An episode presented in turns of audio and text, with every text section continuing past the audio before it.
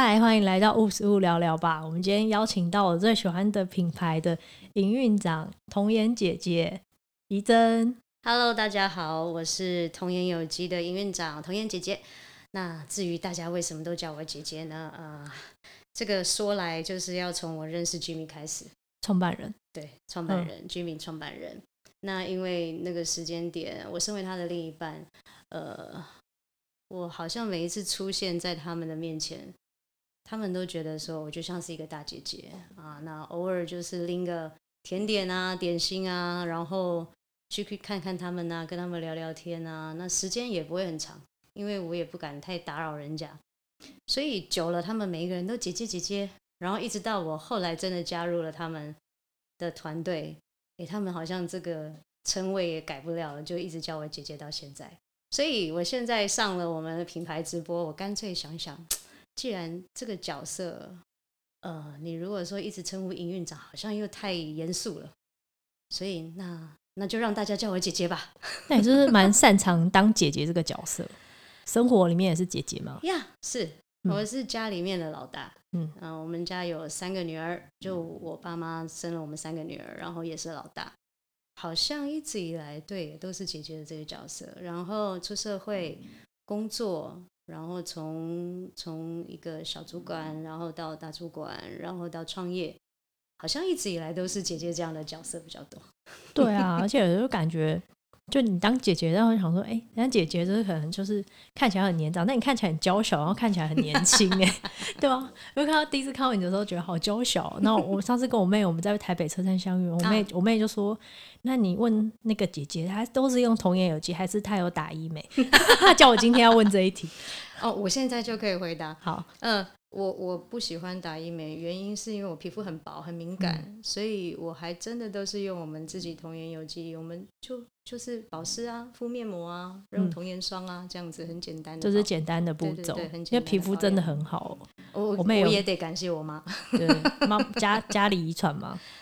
我的爸妈他们其实看起来都偏年轻，不过也是因为他们长期有维持很很良好的运动习惯啦。嗯对啊，然后多喝水。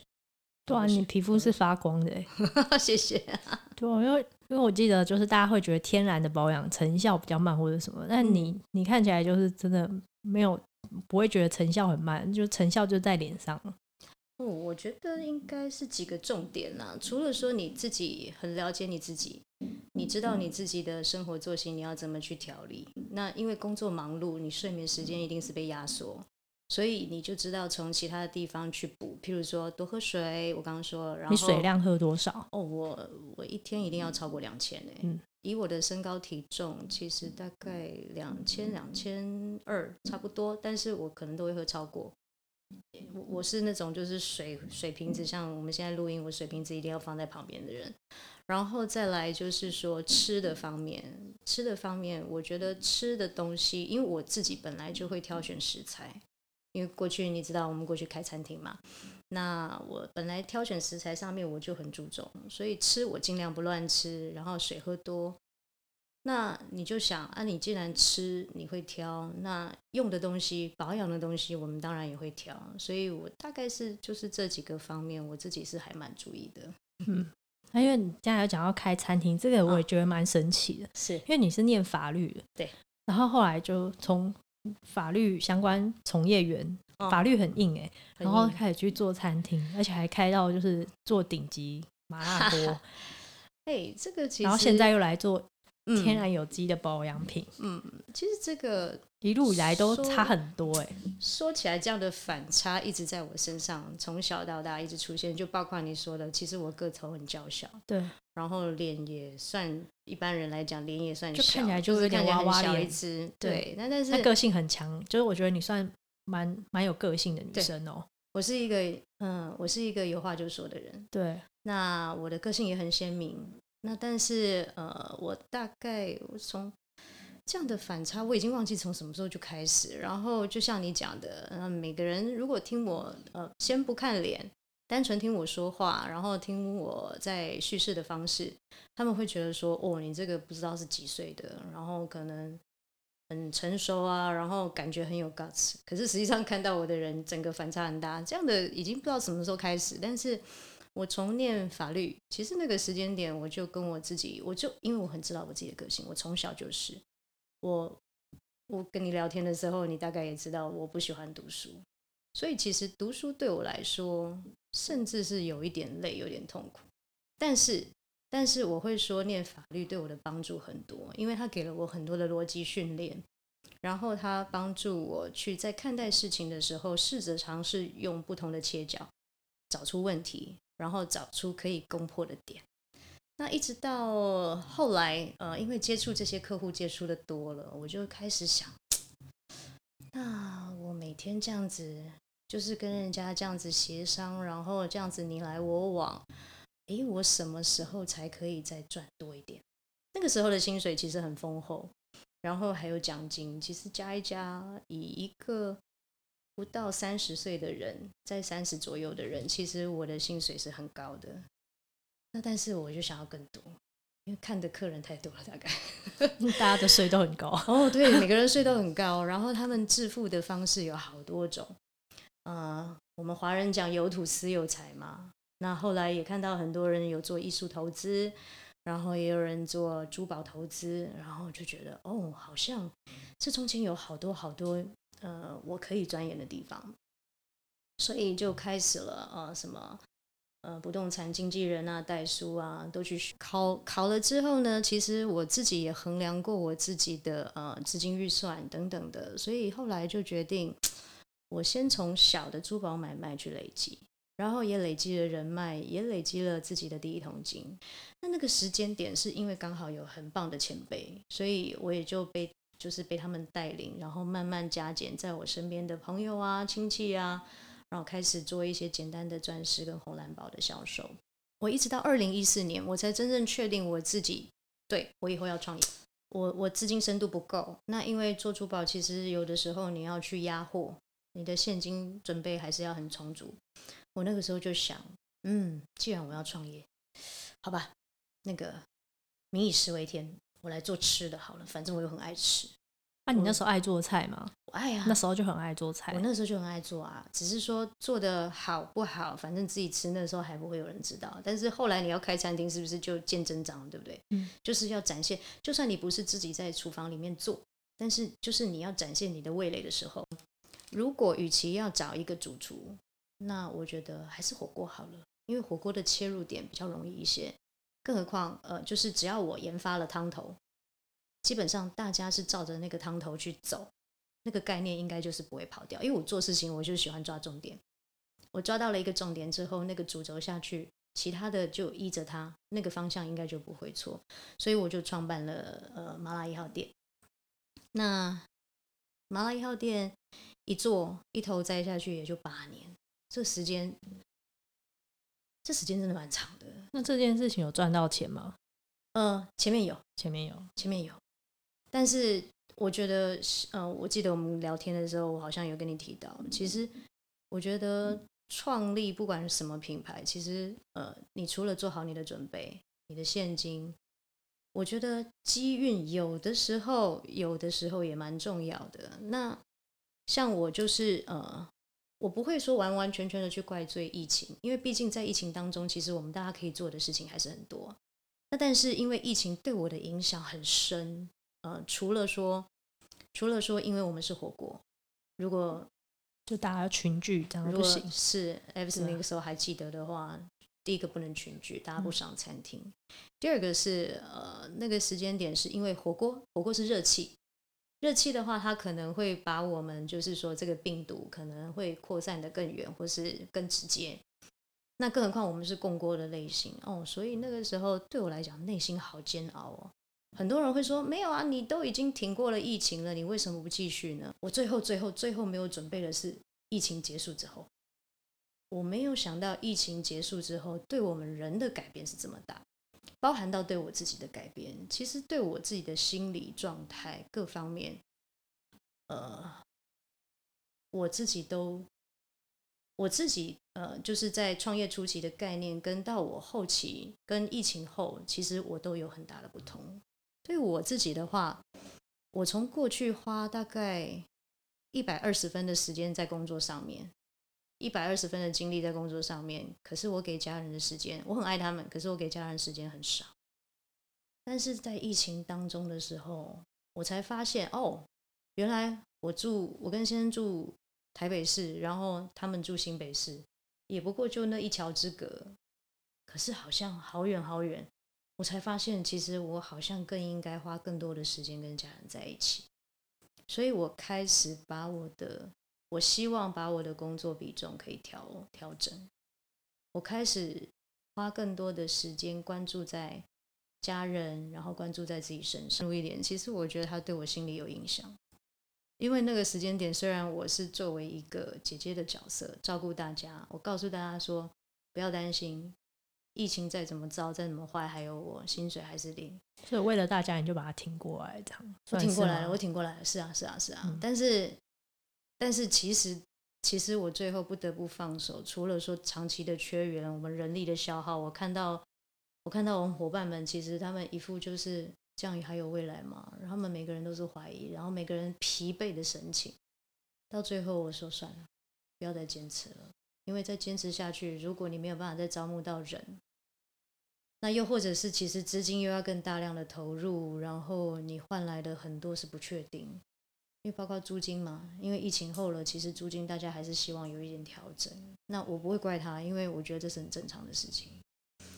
那但是，总之这一切让我评估，我放下。还有另外一个原因是，那个身体真的会告诉你，即使是你的心智再坚强，其实你的身体会告诉你说好像不行。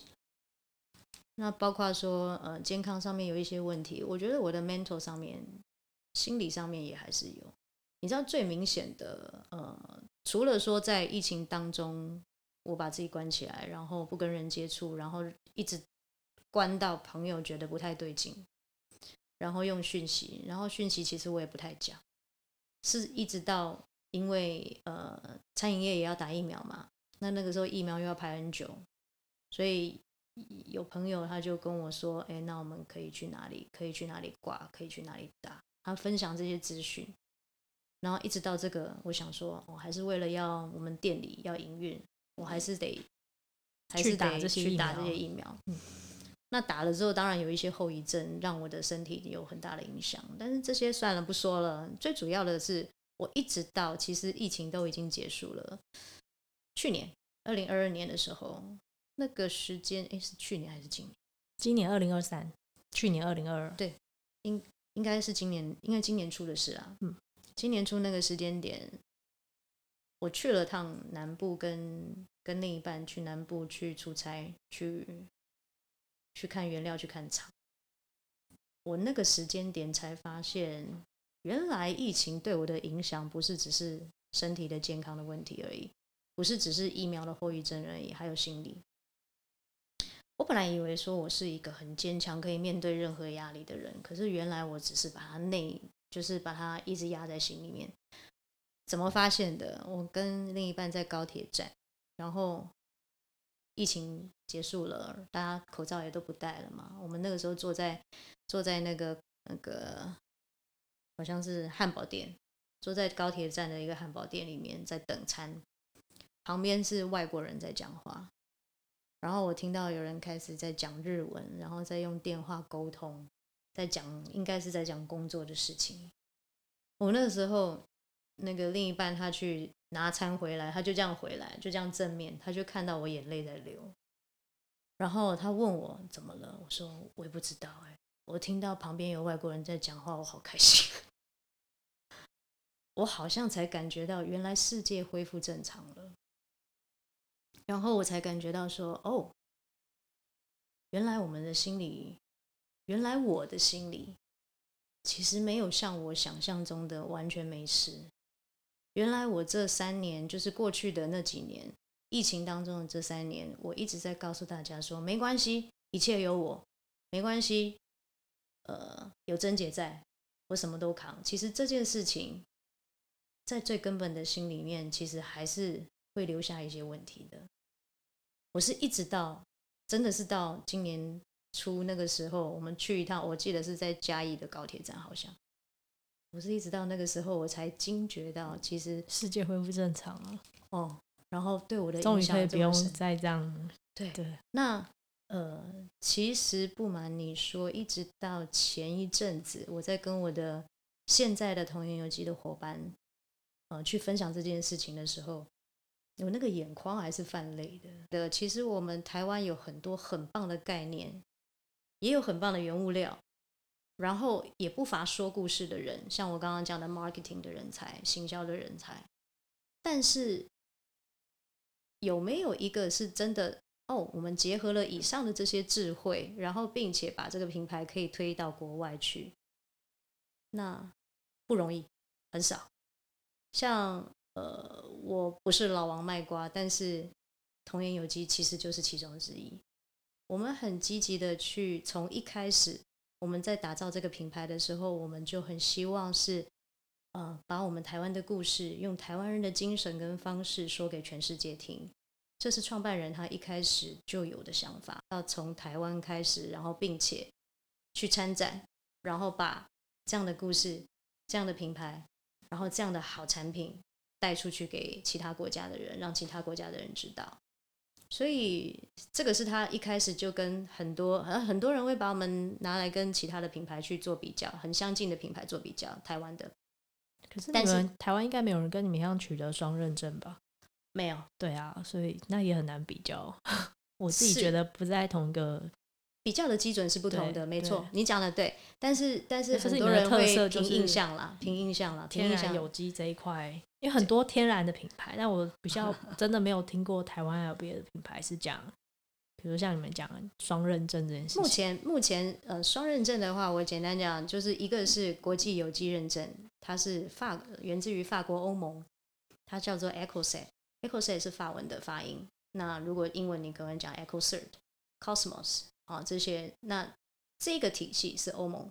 那欧盟因为它整个欧洲、整个欧美文化，其实在有机这一块，他们其实讲了非常非常的多年。对，因为我们在国外其实都可以买到，对，很容易。你想要有机的东西，我觉得在国外很容易取得。是，对，它甚至有有机的超市，整间都是有机的。那因为他们的市场很成熟，然后再加上他们也这样长期的推行，所以其实他们的有机的市场价格跟他们呃不有机，就是说就是。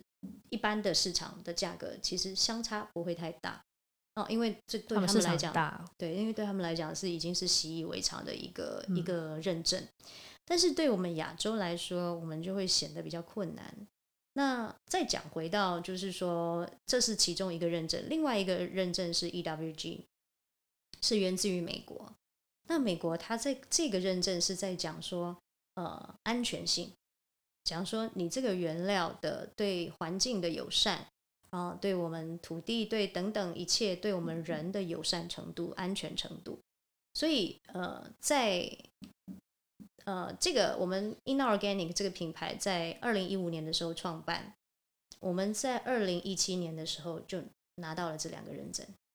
那这两个认证在当时候，我们是呃那个时间点是亚洲唯一的双认证品牌。那现在这个时间点看的话，你会以为说啊，好像已经有很多后期，没有，我们竟然是亚洲唯二。还有一个是在哪一国？还有一个好像不是在台湾，在韩国。韩国哪？好像是，对对对，我如果印象没记错的话。所以也就代表这个趋势有起来啊，是有起来，但是你看，从二零一七年到现在，那因为它取得成本太高了。对，因为我觉得像台湾就有很多原物料厂嘛，所以你要调出一个保养品。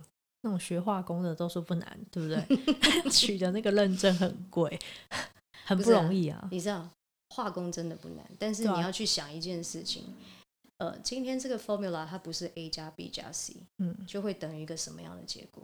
因为你要知道，这个东西有的时候它还会相斥。对，那那好，就算你把配方调整好了，如果你其中一个原料不是有机。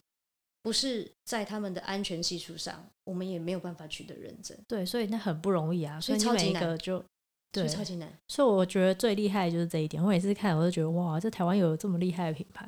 因为我们去国外都会买一些有机的品牌或天然的品牌，对。当然就不会像我我可能也不会记得那些怎么认证，有就是细节啊。但我就我们会认得那个 mark 嘛。对对，因为要去国外要取得那个都要层层考验，就想哎，那这东西很不错，就会买回来用用看。嗯、没错，没错。那国外就像你讲一样，它其实大家人们就是在生活中已经习惯用这些有机或天然的产品，嗯、是。所以其实我都还是要鼓励我们所有现在不管你是在听我们这个 podcast 的朋友，还是说所有的朋友。你永远要知道，你两个人的关系，你要不要这份关系？如果你要的话，你就不会太夸张嘛，对不对？那 OK，好，你第一个你要这份关系，那第二个是你们今天在吵什么？你知不知道你在吵什么？你知道你在吵什么，你就不会随便五四三乱讲，你就不会一把剑情绪化，对，你就不会一把剑射出去收不回来，对对对对对，你就就不会一直无限的回旋。因为那个没有意义，或者是情绪攻击。然后第三个是你永远知道说你讲完了就好。嗯，那我的个性是这样。啊，不过他就会很受不了，他会觉得说我我还没讲，讲你讲完了，他还没讲完，讲讲笑死。他很可爱啦。那其实因为我跟他刚好就是你说的互补，我们一快一慢。那我事情我永远都喜欢先做完，我就算。用礼拜六、礼拜天的时间，我去把它做完，OK。因为我做完了，我觉得我这样我礼拜一就会很轻松啊。但是这种观念很变态，像比如说回到家，可能 maybe 十点以后，他的脑袋就要关机了。可是我就会觉得说，再讨论一下，我们再讨论一下，开机，快机，快点，再讨论一下。所以其实就是，所以其实是我在工作上比较变态了。但是，但是，呃。我觉得就是互相知道，你这样很棒哎，就是下班还自动加班，还不用领加班费。欸，你不知道这个多划算的，拜托，真的，二十四小时都脑都没有停下来。没有了，不过这是开玩笑讲，应该是说，就是我真的很喜欢工作，嗯，但是我喜欢工作之余，我也很确定是因为我真的很喜欢这个品牌。对啊，我对这个品牌好感度也蛮高的。谢谢，就是他就是。就是像讲那个认证，它就是一个，它不是你自己说它多天然，或它多有机，不是对，因为很多说的跟，因为我们不能去化验嘛，所以如果你说，我这么讲好了，就是、我这么讲好了，呃，如果如果我们看到很多，呃，这不是攻击，但是如果说人家说他有做到，他有做到一百分，那可能其实跟我们做的工是一样的，可是可是。以过去创办人他的做事方式，他就会说：“我觉得我们说八十分就好。”你会觉得很奇怪啊？哈，marketing 说八十分就好是什么意思？就哦，那个太夸张的词，或是讲到满的那种词，不是我们的风格。这个我认同，这个我认同。但是，但是我觉得八年，像我们现在在做八周年的那个返校日，我觉得是时候，是时候让大家可以真真正正的认识我们。然后更清楚的知道我们做了哪些，并且取得了哪些成就，然后未来的我们还想做些什么？我觉得，我觉得是时候讲清楚了，不再需要像过去那么过度的含蓄，然后或者是说过度于理性的叙事方式。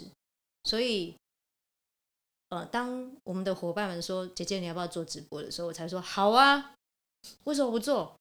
做直播啊，虽然我知道没几个人看，可是只要我愿意讲，只要我讲，我觉得就有讲有机会嘛。你你讲了就有人，如果有人点阅了，当他知道了他喜不喜欢你的品牌了，你讲清楚了，所以呃，我很珍惜我每一次直播的时间。当然之前有一些状况是真的太累，然后你又因为白天要工作，然后晚上又要持续直播，直播下来又要回讯息，那个那个其实真的对我来讲的体力来讲是很消耗。但是现在的我，我反而会觉得说，如果有机会可以让我，像譬如说你邀请我们来聊聊，我就觉得好棒。如果有机会，我一定要把这些事情讲清楚。明明我们可以讲的很真实的故事，是百分百的故事，哎，为什么你们过去都不讲？所以。已经不是我，因为一开始我的我对我对创办人的信任，像我们就会很耸动。像如果是我自己，就会想说，很台湾独家双认证，唯一领先，就是那确实是这样嘛，对不对？确实，但是他们他们关键字就很少。他们曾经说过，但是他们说我没有说过啊，那就一直说，对，但是要一直说，对吗？其实是要一直说，啊、因为你有更多的人认识你。目前就是台湾，像你们曾经，我觉得曾经是亚洲第一，这也蛮值得讲。是二零一七年，对、啊，对啊、至少你们就取得。因为现在虽然有第二个，但你们还是亚洲第一个取得双认证。我觉得这个也蛮好去沟通，是第一个取得。而且我要告诉你，如果要这样倒数的话，我来数给你听。二零一五年我们创办，然后呢？二零一五年那个时候，我们一直跌跌撞撞，找不到人帮我们做，因为我们又要求这个，要要求有机二啊，巴拉巴拉，然后我们要自己备料。厂商一定觉得你们很麻烦，他觉得我们很鲁，对，然后赚没什么钱，对，对他说你们是付得起多少钱？你们 minimum 要 commit 多少？我一条生产线要切给你耶，拜托，真的吗？哦，那个都是怀疑。然后后来，后来有人愿意接了，接了之后，当然那个时候状况并不好，我们也不能怪人家，因为人家也第一次做。那那对于精油产品那个时间点的台湾，你先不要讲什么有机不有机，你就先讲精油保养品。那个时候根本没有，那个时候根本没有，没有那么风行呢、啊。对，是这几年，尤其是疫情，疫情大家都要疗愈嘛，大家就开始在家点那个什么熏香、啊、那所以那个时间点，你第一个已经没有所谓的精油保养品了，然后你要做精油保养品，对不对？第二个，你还要有机，你还要整条生产线要要符合有机规定，要符合 EWG 规定。谁给你做啊？那人家愿意做，我们就要偷笑了。所以那个时间点，含泪把那个那第一批五千片的乳香面膜，那个时候剪掉也是应该啊，不然你敢让人家敷吗？我去剪来用，不行不行。那个时那个时候他调的那个比例配方太刺激了，有问题，嗯，太刺激了。所以精油含泪精油的比例过重，那一敷人家就就过就过敏了，含泪销毁，就只能销毁啊。那怎么办？所以，而且学到一课、啊，他上到一课啊！而且那个时间点，他跟他的合伙人那时候资金是那个五千片，是那时候是资金的三分之一，他们都快疯掉了，啊、怎么办？然后就想说，好吧，只好钱再掏出来，不然怎么办？对啊，就也不能卖硬卖，不行啊，又卖了就品牌又。然后，但是他们那个时候就确定他们要做什么事情，所以他们那个时候也很积极的在找日本的那个最大、那个最轻薄的那个面膜布。找到了，问题是，人家要你扛米这个，要扛米那个，人家说你，你真的卖得出去吗？怎么样？很多他不是刁难，他其实是为了要顾他自己的品牌，他也要顾他的形象，他也要确定说，我给你可以，啊，你能活吗？你懂吗？因为这是一个新的品牌，更何况是来自台湾的品牌，而且那个时候连半个产品都还没有就开始谈了，他们谈了很久，那一直到后来，二零一六年，二零一六年。他们终于三款三款很稳定的面膜终于上市了，而且他们也是靠着三款的面膜就卖出国去。很多人很多人现在回来讲说，哦，我们台湾的品牌怎么样，在哪里怎么样，什么得了奖怎么样卖出国去。不好意思，Inorganic 童颜有机是真真正正，它只靠这三款面膜，它就卖出台湾的国境。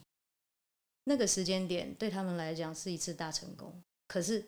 他们又一样，他们又说起来，他们就想说：“真的吗？他们真的是要买我们的面膜要代理吗？”他们就开始想很多，你知道吗？他们好可爱。我会分享这些，无非是因为我觉得我曾经只是一个同学，然后现在我成为他们的同事，所以我可以把这些很真实的内幕用我的角度去讲出来，然后让大家可以更身临其境，然后可以更感受这个品牌。他们真的很含蓄。他们甚至没有讲过说他们只靠三片面膜就卖出去。对，因为我那时候我记得我有一开始就还蛮早就认识这个品牌，真的、啊。对，很早很早，刚刚创办第二年。OK，那就也是二零一六年啊。那你也很资深啊，那你很资深。但我那时候只是喜欢，没有到痴狂。那反正我们同业有人就会很疯狂，因为我是喜欢，我可能就我朋友问我的话，我就会推荐，就我心里前几名，我说哎，你看你可以这个可以买这个，然后可能这个你就可以搭配这个啊。如果你想要多花一点钱，因为有些人他就指定他想要。专柜的或者什么，然后就再推荐他他想要。但我说台湾的话，我觉得如果有机天然，然后这个品牌宗旨是我很喜欢的话，可以用。而且你们包装又是我喜欢那种文青风格，谢谢。对，就不是那种太可爱什么公仔啊，还是什么之类的。就是他算是走那个路线，算是蛮中性，我蛮喜欢的。对，然后就遇到痴狂的朋友，我想说是有多疯。对，然后就可能也是因为他真的很了解我，对对，他真的很了解。然后我就觉得哇，那所以喜欢你们品牌。真的有人会喜欢一个品牌，喜欢到成魔的 概念，很疯狂哎、欸，真的。欸、然后我就加入你们，遇到很多朋友都是这样。对，然后我就开始关注你们的社群，嗯，然后那时候当然有关注，那时候就是一些创办的故事啊，然后就觉得哇，真的很厉害，真的 不得了。但是他们都还是讲含蓄了，对，所以后来就没有再听到什么，就是。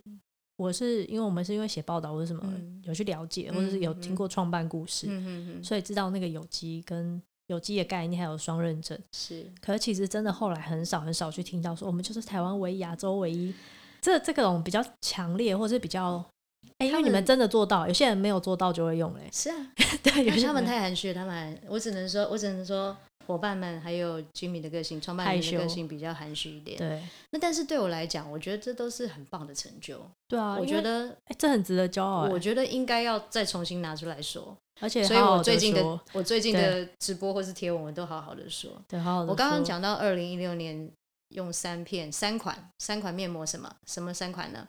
呃，一款就是乳香，然后再来就是玫瑰天竺葵跟那个柠檬茶树。我们靠这三款，然后香港、澳门就来订货。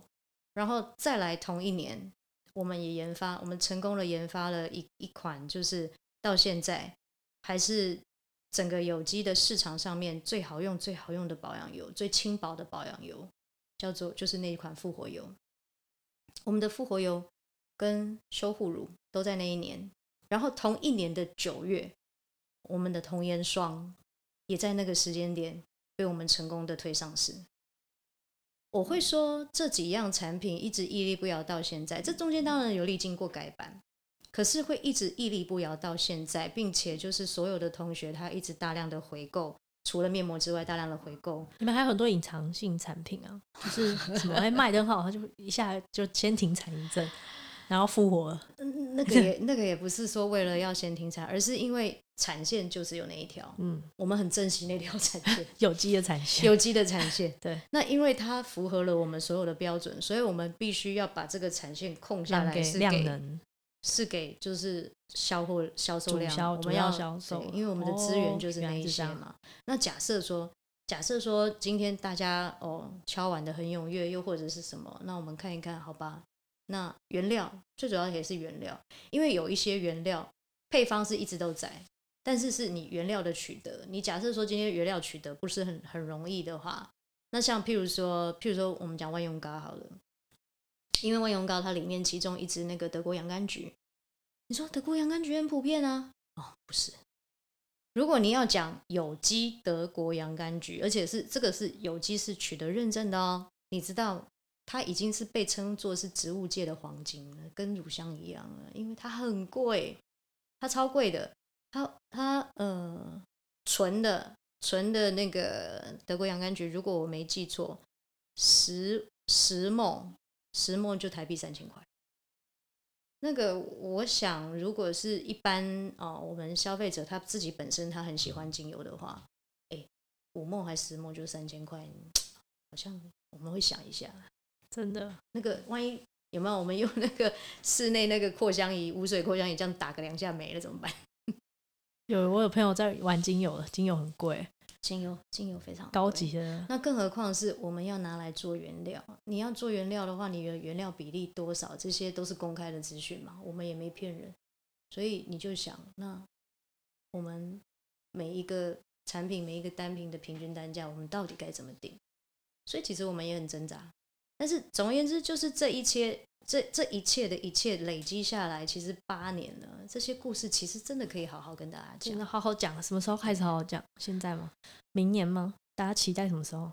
嗯，我因为是这样，因为过去直播的节目一直没有好好的规划，那再加上我也担心说，哎，我会不会讲这些东西太无聊？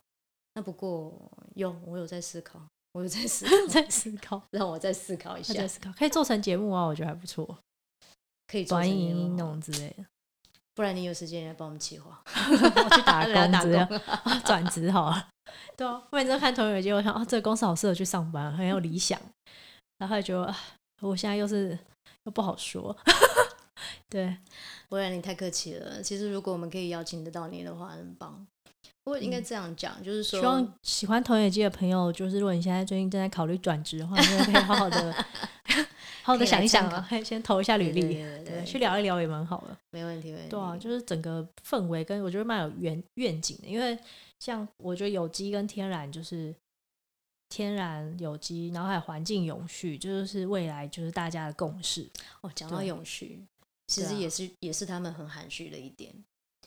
呃，很多人会说永续 E S E S G 碳排如何？实际上，在他们创立的时候，这个 DNA 就在了。很多人会说，哎，因为有有一些同学已经在那个在 Facebook 上面有看到我说，我们明年会有一个大改版。为什么你们又要改版啊？怎么样？实际上，你知道这个改版没有为了什么，就是因为我们每一年。我们为了要符合国际的潮流，我们为了要符合这样的国际认证，他都会问我们说：“哎，请问一下，那你们下一个年度，像譬如说我们这一次呃九月份，我跟 Jimmy 我们出差到法国，我们去认证单位去拜访，他就哎，我们是当下一开始前面聊天很轻松，但是后来进到会议室，我们当下每个人正襟危坐，然后我做笔记，然后我们创办人报告，我们是要跟他报告我们。”明明年度二零二四年，我们的永续的计划是什么？所以其实从我们二零一七年，我们一确定我们完完全全符合了这条路，就是我们要走的。我们二二零一七年我们取得认证之后，哦，它是每一样商品要取得认证啊，不是针对品牌，而是商品。好，那当然品牌也是一部分，但是就是说，它是还是要针对你的那个每一样商品，你的进销货。你买了多少原料？你用掉多少原料？等等的细节，他通通都要考证，你通通都要拿得出证据来给他。所以，当他每一年在问你说你明年度的计划是什么的时候，我们就必须要提得出计划给他，而不是空口说白话。所以，其实当很多人现在大声疾呼，然后说为什么人家讲你没有讲？我们不是没有讲，而是创办人的性格，事情做了嘛，对，事情就先做了嘛。其实，二零一七年从我们一开始创办的时候，我们就决定要这样做。所以，ESG、永续等等的这些概念，我们一一路走来都是在这个品牌精神里面，包含了就是我们每一次的换包装改版，原因都是为了更环保、更永续。没错，因为当我们发现了，哎，原来这个东西更好。哦，原来我们也发现了说，哦，有那个，呃，就是说不用弹簧的鸭头。我们发现了这个东西，但是到底好不好用，跟我们的这个呃洗剂，跟我们的这个洗发精，跟我们的沐浴乳，跟我们的这个乳液，我们的这个质地的浓稠度，它压不压得出来？这些我们也都要去做测试嘛。但是就是因为每一次这样的发现，像刚刚我们前面也聊到说，有一些品牌的这些外包装等等，是我们的最外包装的这个外箱，我们也会去做改变，因为我们都是希望更符合环保这件事情。然后再包括配送、运送，我们也签了约要做绿色的配送。如果只要是他有绿色车队，成本高一点啊，没关系，我们愿意做。国际的配送也是，国际的不管你今天是那个 FedEx、DHL。只要是它有绿色运输的，我们都去签，都去签约。其实那个国际现在因为碳排的问题嘛，好像就有一个哪一年希望那个碳排减量，是。所以其实国际一线品牌那些精品美妆，他们其实现在在原物料上面也都是讲究尽量减少那个碳排，而且要跟他们合作的厂商都要出示什么，好像是那个碳足迹啊，还是什么，现在要求。所以，所以你们算是也是领先，其实我们去做这件事情，算是领先很多台湾的品牌。那我们是一直都坐在前面，嗯、但是没关系，反正故事我来讲，我来告诉大家说，其实我们做到了好多。对啊，那蛮不容易的，不容易，嗯、而且那么多年前就开始，八年前对，对，所以我们一直都走在很前面，所以其实也蛮累，太前面了，太前面了。对，而且大家要接受那个碳足迹，好像是这几年才有在讲开始。今年比较多一点。那不管不管其他的品牌，他是认为说它是一个行销话题也好，或是说他在提升他的品牌形象也好，但是对同一有机来说，对 InOrganic 来说，它反正就是我们 DNA 的一部分。嗯，我们就是每一年还是因为那个创办人觉得，反正我们这本来就是我们 DNA，所以不用特别讲。你来看我们 DNA，他过去是，他过去是，但是接下来我们会有很清楚的，就是在我们的官网上面。我们会把我们做到哪些事情？那我们的足迹是什么？然后我们接下来要怎么做，我们都会很完整的介绍给大家。嗯，对，但是这样可以很花功夫跟时间。我后来就是一直说故事啊，就是希望除了原本认识你们的，因为我觉得认识你们的品牌的人就是会喜欢你们，那就是可以拓展到一些不知道的人。嗯嗯，对对对，会。接下来我们会很积极的去做这件事情。嗯。因为呃，我觉得对了，是时候了，八年要改一下。嗯，那就是如果像像现在返校日活动，那你会推荐新朋友或是旧朋友怎么买？因为我猜旧朋友应该自己都蛮会买，应该买的差不多。有啊，我我们有好多的老同学，他们好可爱，他们就会说啊，你们这次推的组合那么少，我说拜托，你们都买的比我精了，不用推组合，你们 随便买一买，折扣给你们这样就好了。最重要就折扣回馈。是，那你如果说新朋友的话，呃，因为精油保养，我觉得对大多数的人来说还是比较陌生的。那为什么我们设定的主题要是精油保养？呃，第一个，因为它还是跟天然植萃比较相关。然后第二个，我们也相信，呃，其实现在的人的生活压力，其实就像我刚刚前面很大一段在叙述我的创业历程，以及疫情后对我的心理影响。其实我们的心理都是需要一些支持的。那精油，呃，我深信它是有这一块的效果，然后并且它是可以带来给人的疗愈，因为它会对应到你人的反应，不同的精油会对应到不同的部位。那像譬如说，同样的乳香好了，因为我长期时间的睡眠不足，因为我睡眠问题，那但是我对应到乳香的时候，我跟我跟创办人两个人反应就很不同。我对应到乳香的时候，我就会开始想睡觉。然后呢，Jimmy 他不是创办人，他很可爱。他对应到，因为他平常是比较难 focus，他比较有过动，他很可爱。但是他对应到乳香的时候，他就会变得很 focus。所以其实我觉得，如果还没有开始接触精油的朋友，我觉得你可以慢慢去尝试。那精油保养品也是很好的一种，因为精油保养品它它是等于是已经有一个介质在。然后它不会让你，因为其实很多人不知道精油怎么使用，那大多数是用点的，对不对？那如果说你要直接使用的话，还是需要有介质，需要有有机底油，你你使用在身上会比较安全。好，这是我们说在前面，所以相对来讲的话，你选择精油保养品来入手接触精油，我觉得是一个很不错的方式。然后再加上我刚刚说的，我们很相信精油的力量，所以我们决定用精油保养。来跟大家推广我们的有机生活。然后呢，你说到新手，如果今天他是刚认识我们的同学，我觉得面膜，我觉得面膜是一个还不错的方式。那你说，哦，我平常好像不太敷脸什么的，但是实际上，呃，敷脸它是一个，就是说，我们很希望借由这个敷脸，因为敷脸它是最贴近你的脸，但是你又不需要去做太多的手部动作，所以当你敷下去之后，你如果可以给自己十分钟，你就这样子安安静静的，什么都不要想。